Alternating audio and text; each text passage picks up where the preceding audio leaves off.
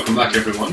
As always, this episode of How I Got This uh, is brought to you by Cathcart Associates and technology recruitment experts. Headquartered in Edinburgh, uh, but with a global reach, um, which sounds incredibly grand, uh, but we actually have an office in Bangkok. We've recently ventured into Helsinki, um, and our sister company recruit all across Europe. So we actually do recruit globally.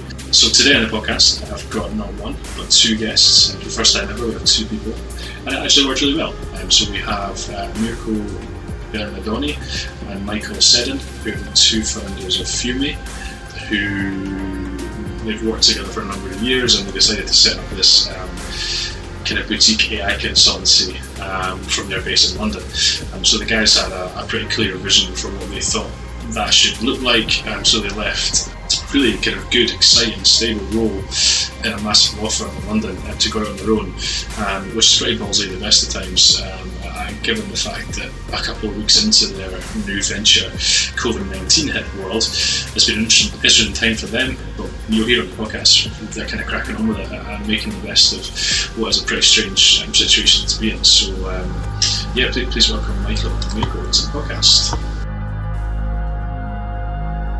Welcome to the podcast, Mirko and Michael. Uh, thanks for joining me. Hi, Liam. Hi. So, first time we've had two people on the podcast, so we'll see how it goes, but I'm sure it'll be fun. So, if everyone that listens already, we always kind of just skirt around the topic of education, or if someone didn't go to university, why they maybe did that. So, I think I'm right in saying, Mirko, you've got a kind of computer science background when you lived in Italy, right? Yes, Liam, that's correct. Uh, I studied in Italy worked there 10 years after the study. As a background, I'm a computer scientist. Uh, at that time, there was no bachelor or master, it was just one lump sum instead of study. it was a long, a long journey, like five years in one go. And technically speaking, I'm a doctor in computer science. Nice. And we always talk about education at the start just because we've not really found too many people that come from exactly the same background. Interestingly, Michael, yours is kind of relatively similar given that you did uh, a software engineering degree, but I think in Australia, is that right? Yeah, that's right. I am unfortunately Australian, um, but the, differently from Mirko, um, my degree was the first of its kind to be trialed where it was actually removing all of the mathematics relating to engineering. So it's just purely focused on the software engineering part. Um, the university trialed it, um, and it was a remarkable success.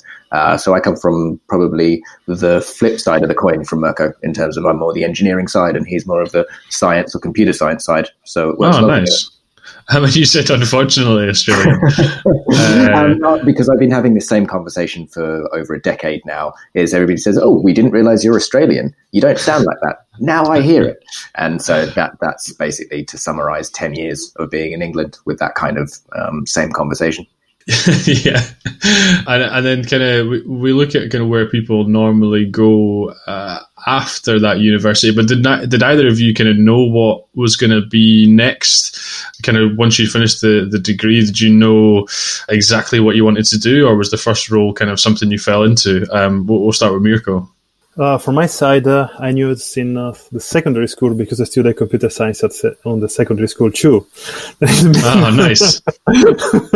yeah, I always been focused uh, on this in computer science. Uh, uh, there was no data science or anything like that, but let's say I started since I was um, 15, 16, more or less and I went through all the study. I was on maths, computer science, maths, computer science, and after I started to work, um, uh, I think the first role was uh, something related to uh, system administration. The yeah. funny bit that at that time, my view, okay, oh, system administrators are the most cool profession because you must know how to create uh, uh, Linux kernel drivers, for example. Or there's this new piece of hardware. Oh, why not create a new kernel driver in order to make it work uh, with its uh, requirements and stuff like that. Was some. This is why I end up at the end of the day. I think one of, since one of the first, second, third role that I've got uh, to hit in um, research for building um, a rendering farm in a startup at the time, and after I was working there close to the industry research or for industry where in the research department. Yeah, okay. Nice. Um, yeah, we were going to touch on that. So, yeah, kind of starting as a sysadmin, and then you've kind of had a varied career of uh, setting up some of your own work in terms of running your own companies, and then being kind of like a technical architect for big consultancies um, all across Europe. So, uh, how did that all kind of, I don't know, how did that all kind of come about from your perspective? How did you end up in the UK, uh, and uh, any kind of particular highlights? Oh, it's it was a long journey, honestly, because I was looking on something uh, challenging uh, enough that is not so easy to find. And uh, at the beginning, I, I left when I left Italy. It was 2012, 2011. I went in Luxembourg then from Luxembourg, just speaking um, with some manager inside the, that company at that time, uh, there was a possible position uh, in European Medicine Agency in London that no one from that company was able to get it. I say, why don't try? and I've got that position. oh, nice. this is how we got in London. and you've been there ever since? Uh, 2012. Nice. And it wasn't really till I think this is right, kind of like 2015, roughly. Your kind of first role is what you might call now as the head of data science. But were you always working kind of within data before that? Yes. Uh, let's say I, I, went through like uh, the SIS Schengen information system, that is data, is messaging system that is managing um, uh, all uh, uh, the goods and the people that are moving uh, across the border in Europe. Yeah. You know land, homeland security, essentially. And after European Medicine Agency, you go through the pharmacovigilance program. That is one of the things that they build there, the adverse reaction system that is collecting um, all the adverse reaction across Europe, including UK, and then analyze on all type of data. Yeah, there was always um, it's never been like a clear, like you know, data analyst or role like that. It was always uh, someone that need to do some extra steps in order to make things um, uh, working for the business. Yeah, okay. So like uh, building some complex application on top, uh, doing some additional layer of complexity on top of the data in order to be able to handle a huge amount or velocity that are needed. Yeah, okay, nice. Um, and just before we get into that role in 2015, um, Michael, you kind of started your career with two pretty massive organizations in Australia, but did you always know kind of once you'd done the degree, kind of what kind of track you would take, or was it a little kind of little bit of work it out while you were going along?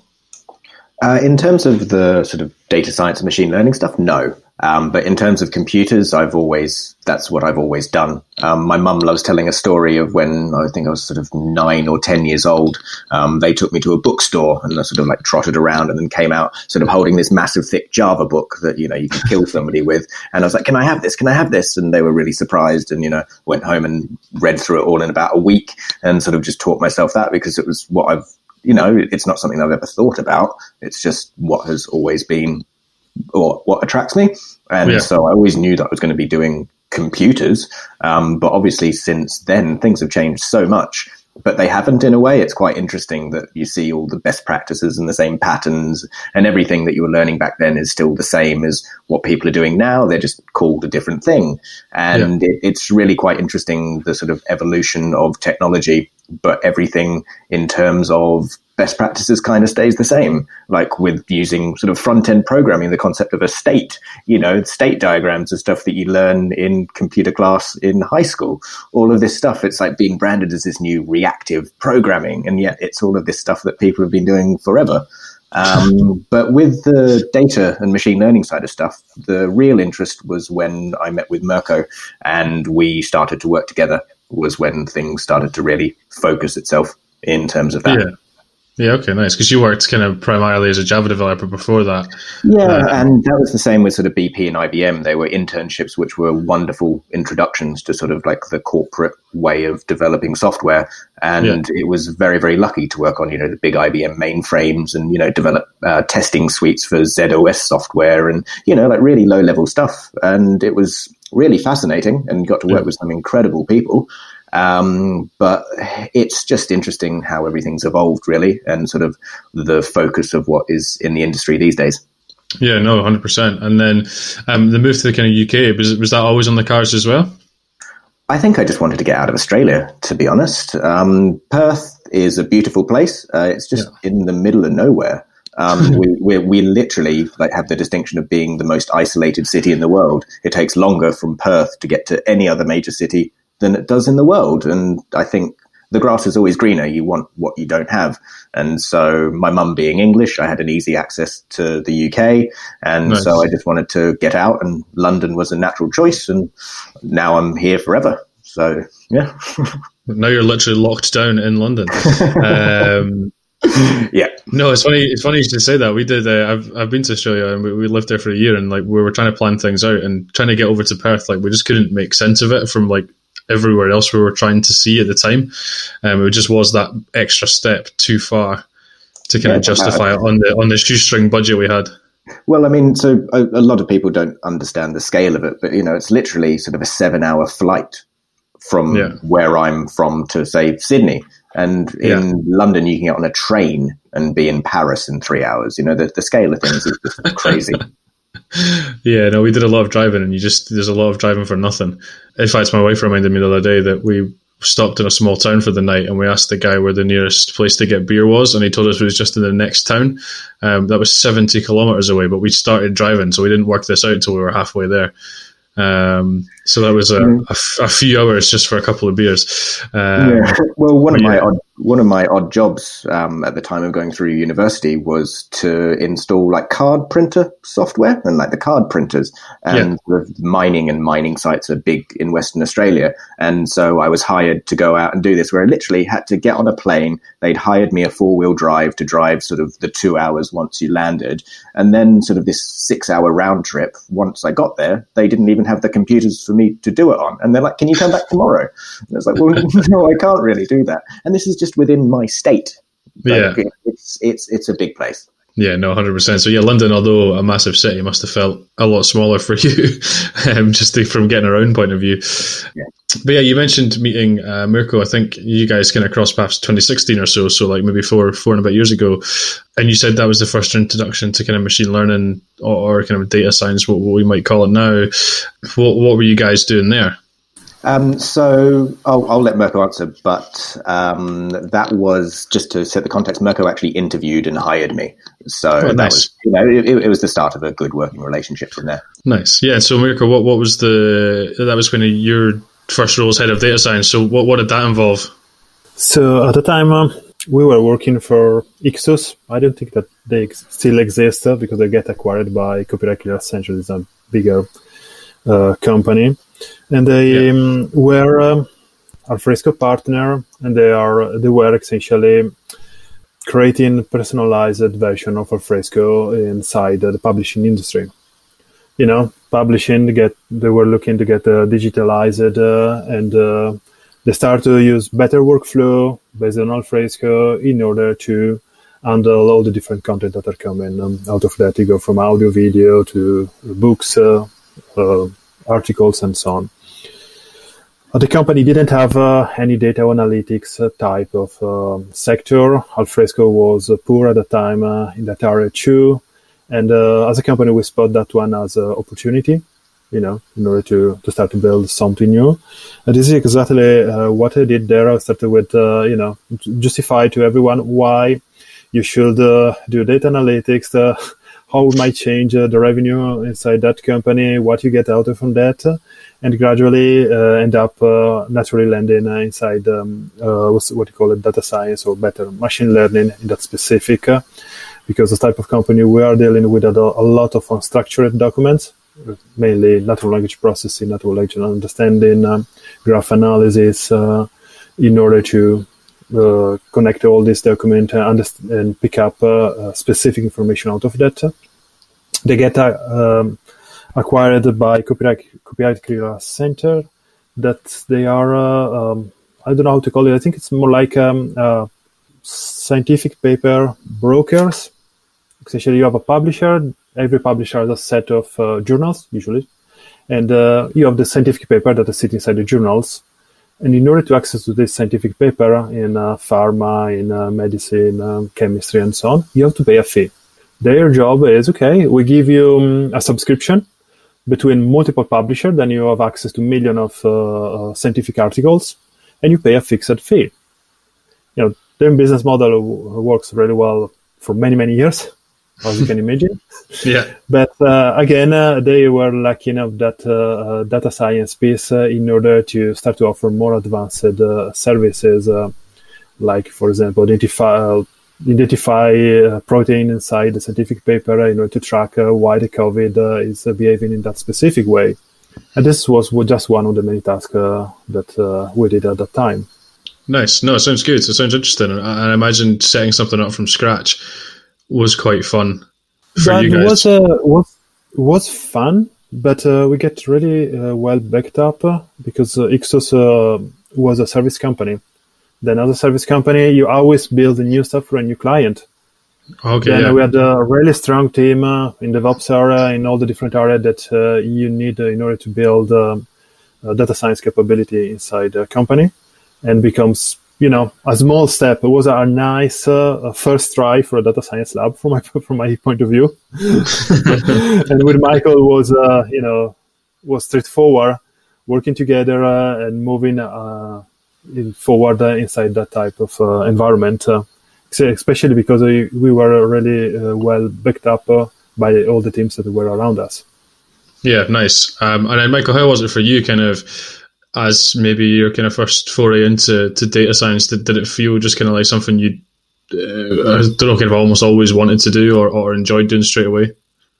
It was a very natural progression. Um, so it all started when Mirko um, volunteered to teach a few of the Ixxus developers Scala, um, which is obviously something that people have messed around with, but in sort of a really focused, you know, university course esque kind of way. It was, you know, spending three weeks of intense, really, really learning this language to then being applied um, to these literal use cases. It was sort of a wonderful breeding ground for interest. But it goes back to what I was saying with how everything just feels like it's doing the same thing again and again. And all of these new concepts were just very familiar in terms of functional programming and then applying it to sort of big data processing and then applying it to all of these, you know, fundamental data science, machine learning concepts. It was just like, oh, okay, this makes sense, but now we can use it to do this. And it started to become sort of, you know, like things were clicking in my head where it's like, wow, that totally starts to make sense. And one of the interesting things that we applied it to was with the um, scientific research slant of um, the Copyright Clearance Center was to apply sort of what we'd learnt to figure out a patent monitoring system so that being able to see, you know, with similarities and patents and sort of, you know, seven degrees of separation, how you could actually see if you were going to submit a patent if somebody else had already had that idea or if it would be encroaching on somebody else's patent and you yeah. know just using like SPARQL and doing all of that like cool stuff which was like wow this is applying something really new but to huge huge huge amounts of data it was like wow this is really cool and then it just sort of started from there where it was applying the same concepts but to many different use cases and i suppose it was the start of the interest in sort of like nlp and sort of like unstructured data as well rather than just sort of like crunching numbers it was yeah. it, it was a great introduction yeah, no, that makes sense. And then there's a little bit of a time gap, I think, from you guys leaving um. So I think Mirko, you left first, right, to go be kind of head of data science um, at Clifford Chance. Uh, that's right, yeah. Yeah, that's correct. At the time, uh, we had uh, was bought by the Copyright Center, and then things started um, naturally to change. Uh, there was a shift uh, in the a cultural shift inside the company, essentially, and um, had the opportunity to work for Clifford Chance. So they asked me to do to create a the data science lab based on the same principle uh, that uh, I was we were applying uh, in Ixxus. It's okay, make perfectly sense. I did before. This is a huge organization, is a massive law firm. we'll be fine yeah. essentially. Let's why not? was was sounding yeah. more like uh, you know one a kind opportunity in your lifetime. Say just go for that. Yeah, no, hundred percent. And it sounds. Um, uh, I definitely had heard of Clifford Chance before, and, and, I couldn't really remember why, other than you and Michael had said before, kind of a big law firm. But I think I, when I did kind of some research into it, like it is because they're like one of like the big law firms. It's not like they're just there's a few hundred people in a few different offices. Like they are massive. Um, so from a kind of opportunity point of view for data science, that must have been quite exciting. Yes, uh, it was definitely. It was a great opportunity to actually develop a, a data science lab as a startup inside a massive uh, organization, like it's uh, Clifford Chance. It uh, it worked um, definitely really well. we managed with Michael to start from um, zero when it joined, they didn't have a cloud or anything. You know, they, they have nothing. From there, uh, moving to the cloud, you know, to have uh, the compute power that you knew you need in order to do any kind of research. Uh, we end up uh, to publish a scientific paper last year in December. Then uh, we went, cool. we touched also academic research, uh, collaboration with university. had um, to supervise many internship from UCL and Imperial during uh, my years in Clifford Chance. Uh, you know, there was a lot of collaboration with different entities. Uh, we had opportunity to work uh, with multiple startups uh, in the reg tech, legal tech, because you know they are active also in that sector as data science lab and or better um, innovation lab, you're touching also all these kind of uh, areas that was really cool. Yeah, no, I bet. And then um, Michael, kind of a few months after Mirko joined, you went to Clifford Chance as a senior senior machine learning engineer. Um, did that just kind of feel like something that was obvious to do when the opportunity arose to, to go and work with Mirko again? A hundred percent. Um, as Mirko was saying, the sort of culture changed um, at the previous company, which was unfortunate because it's something that we both hold to a very, very high standard in terms of the kind of place to work at. Um, and when you know new management comes in, they always say things aren't going to change, uh, and then the inevitable year later, um, in comes the change. And so you know it, it just wasn't the same. Um, the, the, place wasn't the same, and so you know it was time to move on. And when Mirko reached out to me saying, "Hi, do you want a job?" Um, it was a very natural thing to go and work in a field that we'd been sort of developing our skills in, but now this was sort of a real opportunity to do it for real. It wasn't just sort of like doing it either, you know, at home or doing it for a project that was um, uh, something to investigate. This was, you know, for real. And as you say, for one of the biggest law firms in the world, um, it was an incredible opportunity, which I couldn't say no to. Yeah, no, I bet. And uh, I suppose kind of like what Mirko said, having the chance to do something from scratch is is quite rare. I mean, even to the point of they didn't even have the kind of infrastructure in place. Never mind the the team in place. So I'm sure from a, a kind of learning point of view, you probably learned more there in the kind of year or so that you were there than you probably would have most other places. Do you think that's fair?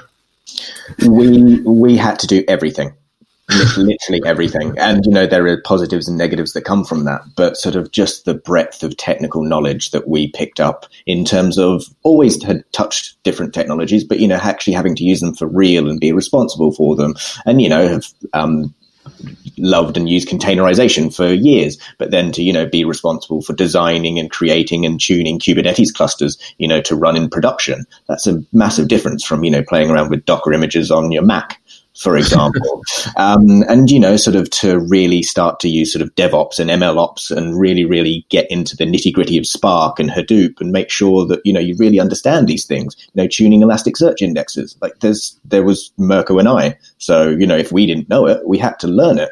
And, you know, there's nothing more educational than actually having to do it. And it was fantastic to really have to do that and apply it um, in an environment where we had such access to resources and opportunity. Yeah, no, hundred um, percent. I suppose one of the other things to, uh, not the flip side of it, but just from a kind of consideration point of view, you mentioned the kind of cultural shift when that company was taken over before.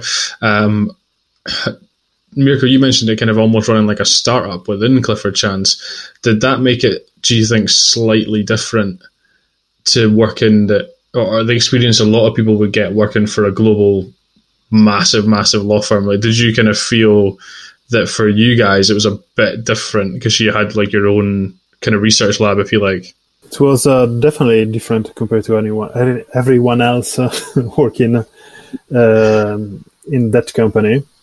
What I noticed that it's uh, speaking with uh, other peer in different industry. Usually, really successful data science lab are set up uh, in that way. One of the first one to be in that way is uh, the one from uh, Volkswagen, you know, the car manufacturer. Twelve Yeah. years ago or more, they did exactly the same because you need to have uh, that type of freedom, uh, uh, removing as much as, po- as possible all the politics uh, and all that kind of clunkiness that is coming from a huge organization. Because you want that people uh, it's able, um, first of all, to take ownership uh, from ideas uh, to production, because only in that way you're able to give a real value quickly and uh, be able to create a new product. And uh, second, uh, you you want that type of environment where people can always um, be innovative, uh, have new ideas, uh, be sparkling, uh, instead uh, of thinking, okay, my work uh, is from uh, nine to five, uh, clunk, fine, move again, next day. It's just completely different uh, mindset. Uh, it's a lot more demanding because uh, I, we end up, uh, and personally end up uh, in many difficult situations uh, where uh, you're wearing so many hats that it's just insane.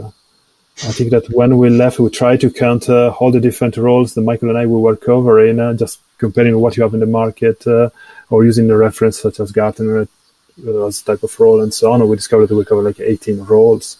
That was a um, lot. That'll set you up, set you up well for what you're doing now, though, to, to wear those different hats. I mean, Michael, what about you then? Did, did it feel like you were working for a multinational law firm, or did it feel like you were working for a kind of small, innovative data startup? Um, it was an incredibly surreal situation, to be honest, because sort of, you know, going to Canary Wharf every day wearing a suit and tie and sort of going up to, you know, the 31st floor or whatever of this massive building. And, you know, these are very, very um, highly internationally regarded lawyers. You know, they're the best at what they do. And to be sitting in the same room as sort of the senior partners and the partners of this massive law firm and just discussing how they feel we can help them, you know, using machine learning and data science to improve their work. Like when you consider who these people are, it's it's phenomenal because they really, really understood the benefit of what we were doing. Whereas, you know, we're just sort of two computer guys, you know, typing away, doing some stuff. And just the sort of dichotomy of the different worlds, it was fascinating. Um, and then obviously the resources being provided of being able to use as much Azure compute as we wanted, you know, for the um, scientific paper that we published, you know, the models were running for God, weeks. And, you know, these aren't cheap clusters to run. And, you know, it's just no, nobody batted an eyelid because it was, you know, in the response to the greater good and it was worthwhile for the company to do that and to help with this research. Um, but, you know, if we were to try and do that at a university or to do it ourselves, like we'd be broke because it's like, it's just, it's just not possible. And yeah, it was a very, very strange combination of things in terms of, well, you know, we had the resourcing that we want, but then we also had most of the freedom to do what we wanted, how we wanted it. But then there were also massive internal politics which stopped us from doing it in reality. And so it was just this never ending pull and push of amazingness and frustration where you get that in any huge organization. And it was, yeah, yeah a strange combination of things is what I'm going to stop at. No, it sounds good, and I think uh, it was interesting you said that, kind of getting to the point of putting things into reality. Because that was one of the questions I was going to ask: was did, do you think it makes it harder? We don't even have to talk specifically about um, the law firm, but um, or that law firm. It can be law firms in general or large organizations in general. Is data science quite hard to? for lack of a better phrase, kind of get over the line almost when you get to the projects. I mean, I know I spoke to a guy in London recently who's working out if there's a need for some sort of kind of tooling almost that helps from a compliance and almost like in a data regulation point of view, just because it can be so hard when you're in these companies to you can access all this amazing data, but then you're not allowed to do anything with it. Um, is that a challenge that you guys came across? Uh, yes, multiple times. of course, thinking about international law firm. Day, you mean, like multiple time a day. now it's normal being in that situation because it's a higher regulated environment. Uh, then, um, for example, uh, in other industry, you have regulation that doesn't allow you to touch a specific type of data. In the legal industry, you end up in a situation where uh, you cannot touch that specific data, not type of data, because uh, depends on what you signed with your customer. Because often the data, like the contract, is not your own property. Then depends on the agreement that you have between uh, the law firm and their clients. This is one of the discriminant if you can touch or not touch uh, that specific. It's it's definitely usually a challenge. It's a kind of fun to sort it out because there are a lot of misconception for all the possible parties involved, all the different stakeholders. But uh, the, the reality is you have uh, all the tools to doing that to solve that problem uh, straightforward. Just matter of applying the right tool, uh, filtering the data or obfuscating the data when it's necessary, and after you have access to whatever things needs. I think one of the um, usual battle was always around um, the understanding about what was really possible by legislation, what not. Because usual people uh, tend to be more defensive. It's more easy to say, no, you cannot access anything. When you ask why, uh, because GDPR. But GDPR doesn't say that I cannot access. It says that uh, I can access if I define what I'm going to do with the data. yeah. you know, and if I give a, a tool that allow the user to remove his personal data, and say, uh, and then uh, you have uh, to deal with a lot of politics. In short. Yeah, no, I, I bet.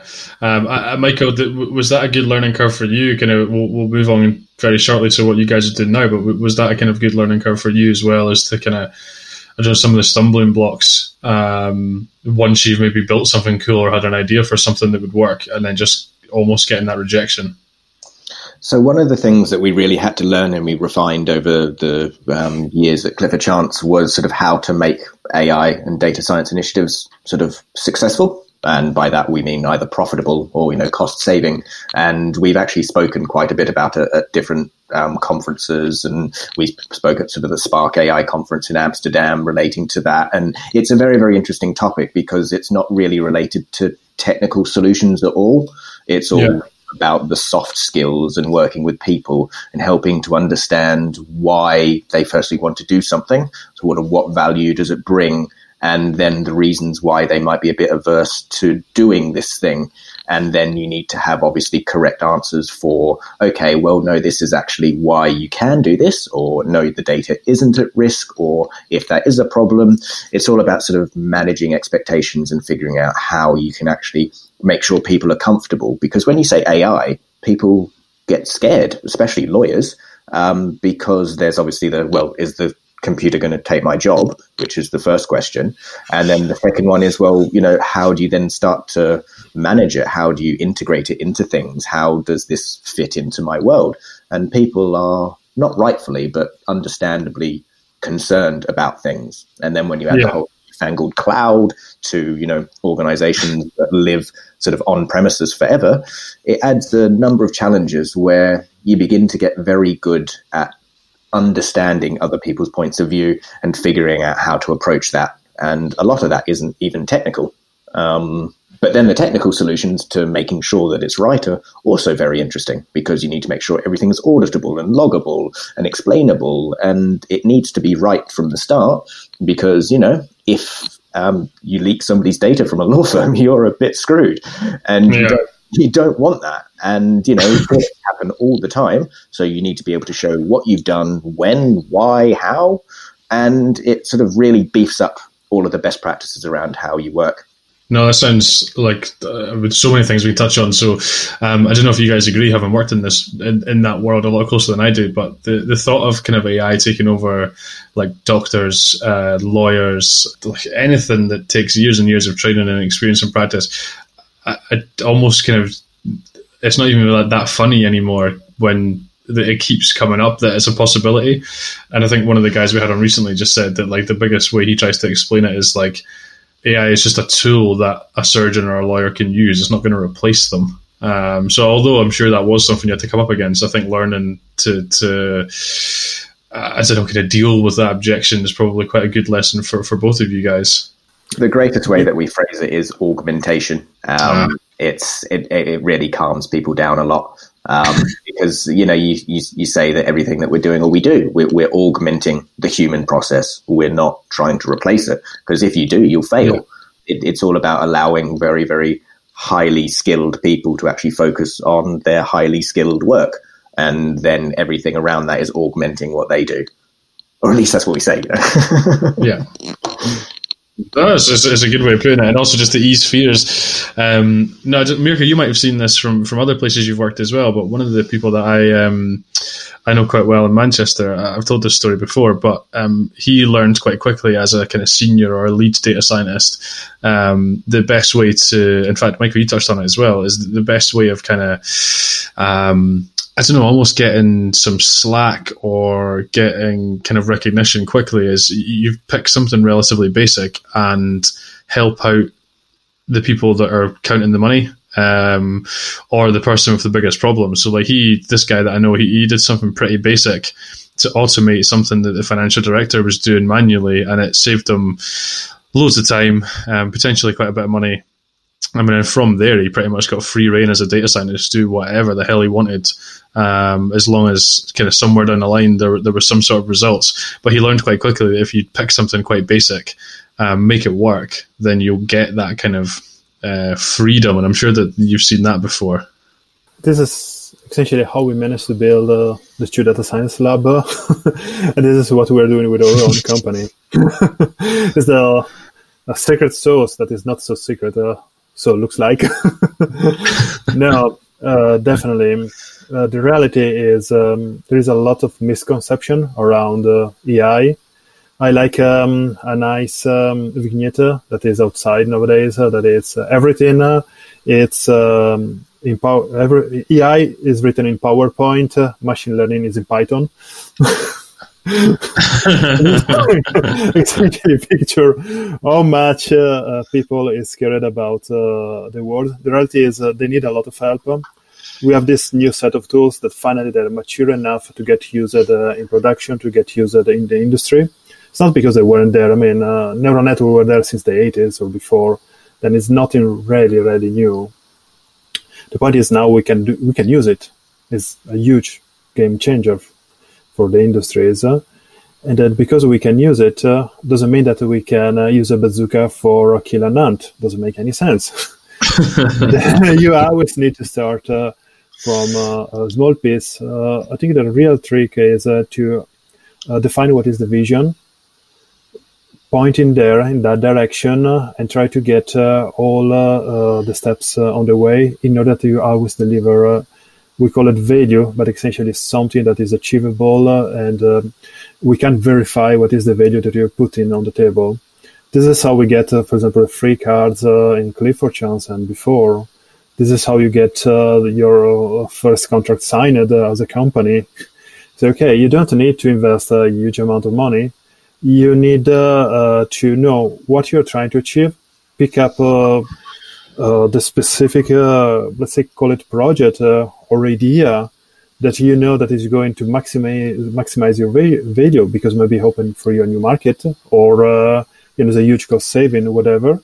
And then gradually moving forward, say, okay, we want to get there. Cool. We, we will not get there in one month's time. Forget it. And we will not do it blindly. This is another thing that will never work.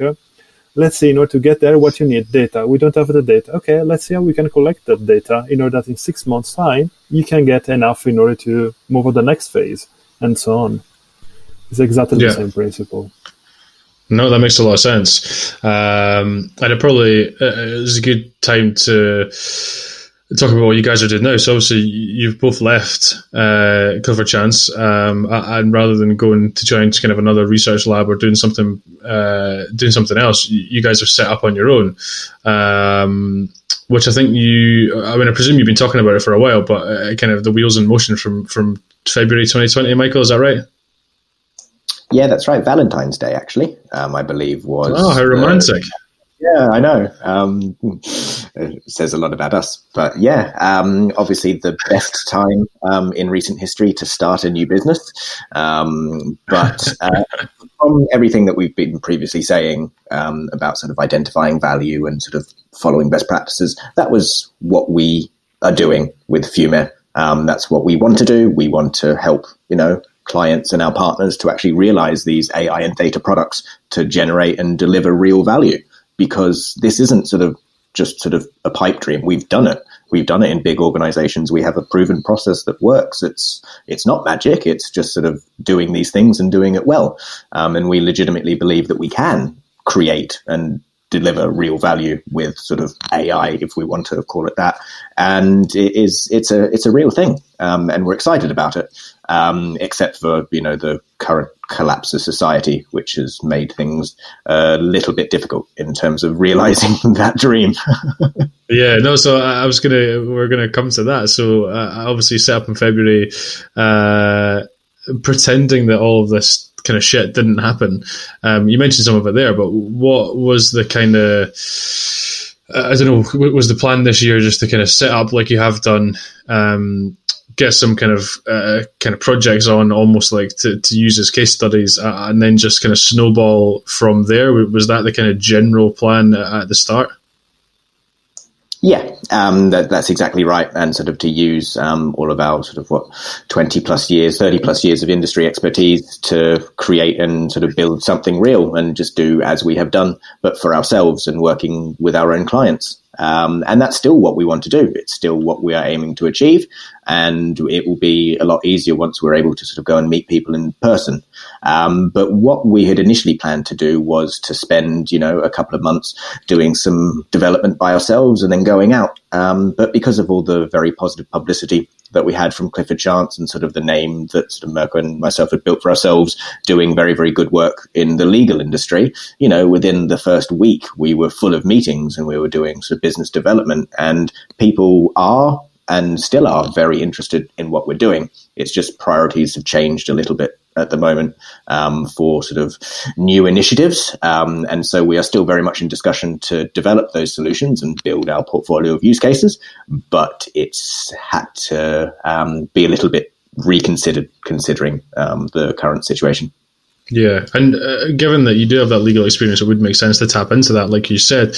Um, would the legal industry take longer to kind of use a service like you guys um, from a kind of initial meeting to, to signing the document, would they take a while anyway, just given the industry that they're in? Or, or do you think once we're kind of back to some sort of normality that, that the, the I don't know, that the projects will, will kind of follow on from each other quite quickly?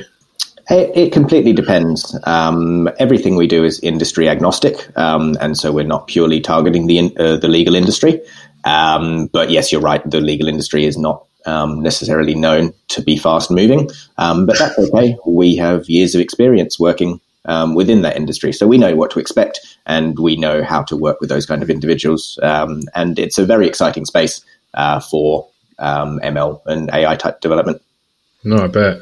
And I suppose one more question for you just now, Michael. I had a chat with a guy yesterday actually who's going to be on the podcast soon um, but he mentioned one of the big things they've noticed since setting up on their own and one of the things they they thought was potentially an issue within the kind of world of AI and machine learning is that they almost a lot of people in the industry almost seem to be quite far behind where software engineering is. Um, so they come from software engineering backgrounds, so the kind of almost the basics of setting this setting projects up and kind of having their best practice there and uh, and kind of the tools having those correct. Um, is that something you think maybe you guys have an advantage, just given that you do have that really solid computer science, software engineering background between you both, that you maybe avoid some of those pitfalls? Was it me that you were speaking to yesterday? Because that sounds exactly like what I said. um, it, no, I, I, couldn't agree more. Um, and I could go on for hours about it, but I won't. And I'll just say that I strongly, strongly agree. Um, and it's a fundamental part of productionizing and operationalizing anything, and especially something as difficult and challenging as machine learning, you have to have the foundations and the best practices right. And that includes, you know, coding standards, it includes code reviews, you know, actually having version control. I mean, you know, it, it I'll, I'll, I'll, I'll um, stop uh, rabbiting on, but, you know, it, it's so fundamental to the success of anything that that's I think one of the reasons that Mirko and I work so well together is that all of those things that we do they are inherent. It's not a reminder. You know, we send each other code reviews for pull requests that we're doing for our own development. Um, you know, it, it's how we work, and yeah. you'll, never, you'll never really succeed long term if you don't do those things. It's fundamental. No, that's interesting. I should really introduce you guys to um, to, to Matt and see what you if you get on. It sounds like you would. And then Mirko, I mean, I suppose having run, you've run your own business before actually, but having run kind of uh, labs from scratch and hired people from scratch, did the opportunity to kind of run your own thing with Michael, I suppose just did it make sense? And did you learn anything kind of that you maybe didn't expect to in the last couple of months, discounting the global pandemic? Mm, something really new? Not really, because before starting, I mean, like many, had like my first company. I was twenty, might be too young at the time, and of course, uh, it didn't end up well at all. it ended up really badly in like two, three years time, uh, something like that. Uh, I was still at uni at that time. Uh, that's fine. Uh, then uh, I ended up working for a, startup. I was the employee number two and I became director there, and I was managing essentially the equivalent of HR plus uh, the the biggest project that I had in house, the one that was making essentially the lights on uh, inside the company itself. Uh, and so many things happening. Uh, one thing is that I was told to Michael before starting is look, one thing that must be, we need to be agile, be able to adapt uh, to whatever things happen. we couldn't imagine something on this scale.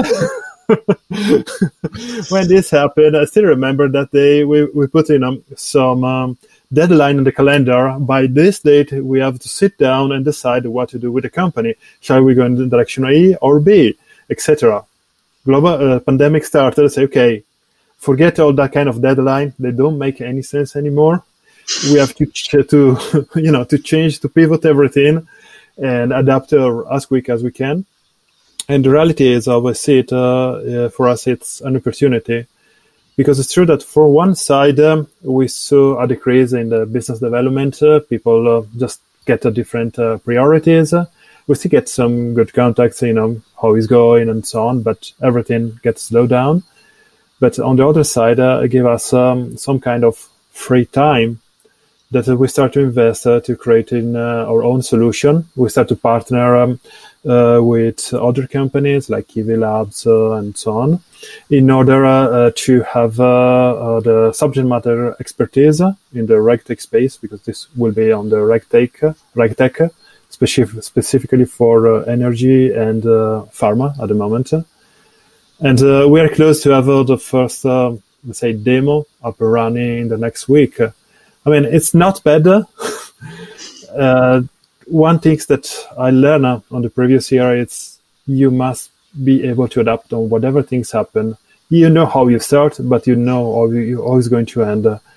It's like um, before opening the company, you will have always a lot of people say, "Oh, that will be cool. It will be your first customer." Nice. What's happening the day after? You will never be that guy, your first customer, with someone that you never met before, that you don't know who he is. That's just how it is. Do not uh, you know be strong in your position uh, and then uh, you know pretend that uh, the world will adapt uh, on your ideas. But having that kind of humility to say okay maybe my idea wasn't uh, so good. Maybe i'm doing something wrong. You know go back redesign everything start from scratch and pivot until you are small at least you have this huge opportunity because whatever decision you make you don't burn a lot of money, you don't have a lot of maintenance costs uh, in order to keep the lights on inside the company, then uh, you know use that opportunity. This is something that I learned in the past. Yeah, no, I think that's a great learn, especially now. I mean, there's so many big companies that will either just be pausing where they are just now or cutting back on kind of these uh, kind of data led projects, um, and maybe some of these data consultancies won't survive this, given the overheads and, and how much they've potentially spent on not their core offering, which is where kind of I think companies like what you guys are doing could could do quite well out of all of this in the end of it, because you're right. There's only two of you just now. There's no huge overheads, and you've got such a wealth of experience in in those areas that that it almost does feel like there's an opportunity for the smaller companies to maybe outmaneuver and kind of outpace some of these so-called larger companies. This tends to win a lot of the business, which I'm sure you've seen in the past as well. I don't know about you guys. There's been a lot of chat about what the world will look like kind of post COVID 19 from a work point of view. Um, given that you're both in London, do you think there will be a, a kind of a mass exodus of people living in London, and uh, and everyone will just work remotely forevermore? Honestly, I don't. The change already happened because uh, what's uh, what's happened actually every government forced you doesn't matter where you're living nowadays in the world but every government forced you to uh, stay at home then uh, did you like or not uh, you you must face like your family you start to kind of rediscover what were the old values that we might forget especially in a city like london when everything is so chaotic uh, yeah. then what I believe that the change already happened. That we, if we want to admit or not, this is another story. But the change is there. What is going to happen after? Like everything is in the human space, uh, there will be people that uh, they will love to go back to the office uh, for whatever reason. Other people that are still trying to do not adapt uh, to the new way of uh, living, and uh, definitely will be a huge amount that will say, okay, until yesterday I was working from home, had all that freedom. Why you want to take that away? For our point of view, from Michael and I, we are a little bit upset because it was one of the things we were proud of. Finally, we can go back to our route and work from home. if we hire people, they will work from home. if we need a room, we can just hire a room for a little bit and that's it. you know, you can work at whatever time you want, etc., etc. Uh, it was looking so cool now it's the norm. yeah, you've lost you've lost your USP when you start hiring. yes, exactly. uh, no, I think there's still, but a lot of people will go back to, to what we had uh, before. Um, some bigger companies, I would have thought. Um, uh, I suppose, Michael, from from your guys' point of view, is uh, growing this to be, I don't know, either small, medium, large, whatever. Is there plans to to have more than the two of you guys, or or does the fact that you both work so well together just seem to make sense to keep it the two you potentially maybe with affiliates rather than employees? So, where Mirko and I met at Ixxus, that is a very similar model that we want to emulate. Um, how big we get, that's irrelevant. Um, but as long as there's that similar working culture, that's what the environment that we want to create because, you know, it was a situation where you actually enjoyed working with people. You were excited to develop good solutions. It was you were learning from people every day. And that's why people like us do stuff is because we're interested in it and we like it.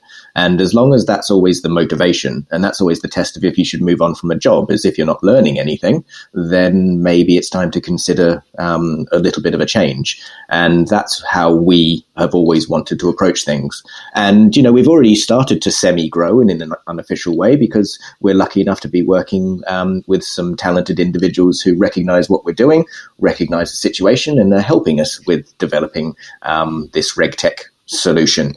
And yeah you know, and so we're up to nearly to a team of six now, um, sort of not on the books or anything, but you know, working away and doing our thing with exactly the same motivations and exactly the same ways of working um, that we want to. And so, as long as that stays the same, um, it doesn't really matter where we're working or how big we are, um, because the reason for doing the work is because we like it.